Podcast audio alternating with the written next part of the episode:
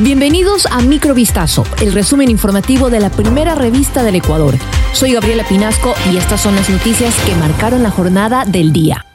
Una publicación en la plataforma TikTok habría sido la pista que tuvieron los sicarios para localizar a Rubén Cherres, uno de los implicados en la presunta trama de corrupción en empresas públicas que originó el juicio político planteado contra el presidente de la República, Guillermo Lazo. El empresario fue hallado este viernes muerto y con aparentes signos de tortura en un inmueble junto a otras tres personas, también fallecidas. La identidad de Cherres fue confirmada por la Policía Nacional tras analizar las huellas dactilares de los cuerpos hallados en una vivienda de Punta Blanca en la provincia de Santa Elena. Antes de morir, la pareja sentimental de Cherres, una joven de 30 años identificada como Jocelyn Rivadeneira, compartió unos videos en los que se podía ver parte del inmueble donde estaban alojados, por lo que de esta manera, al parecer, los asesinos habrían ubicado el escondite de Cherres en Punta Blanca.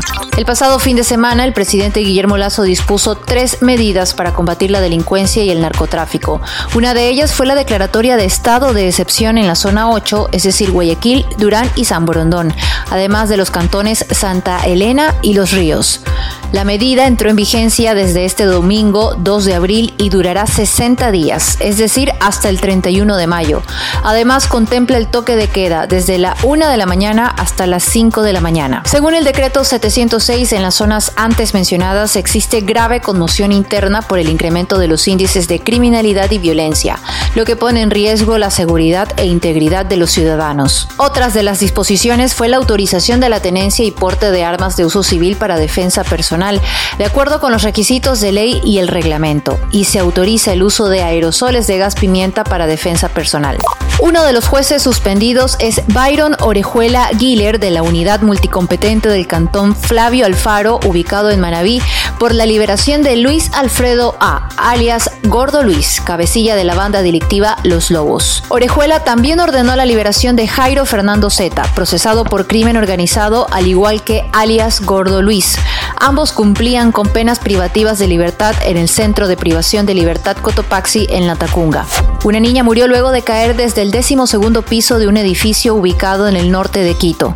La muerte de la niña de 11 años de edad se registró la tarde de este sábado 1 de abril en un inmueble situado en la calle Berlín. Al sitio llegaron los paramédicos del Cuerpo de Bomberos de la capital para ayudar a la niña, pero no pudieron hacer nada debido a que ella ya se encontraba sin signos vitales. Se trataría de un accidente, pues uno de los vecinos del sector, Rafael Villavicencio, contó que las versiones preliminares apuntan a que la niña estaba jugando y se cayó.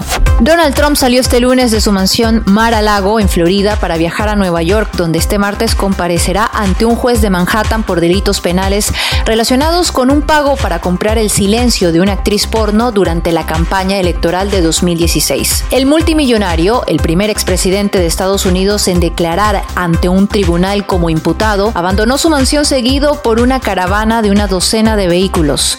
En Nueva York, la Torre Trump en la Quinta Avenida, donde según los medios pasará la noche el republicano, se encuentra rodeada de autobuses de la policía en alerta máxima en previsión de posibles disturbios. El martes, como parte de su comparecencia, se someterá al procedimiento estándar de toma de huellas dactilares y fotografía, lo que probablemente dará lugar a una de las fotos de ficha policial más famosas de la era moderna. Esto fue Microvistazo, el resumen informativo de la primera revista del Ecuador.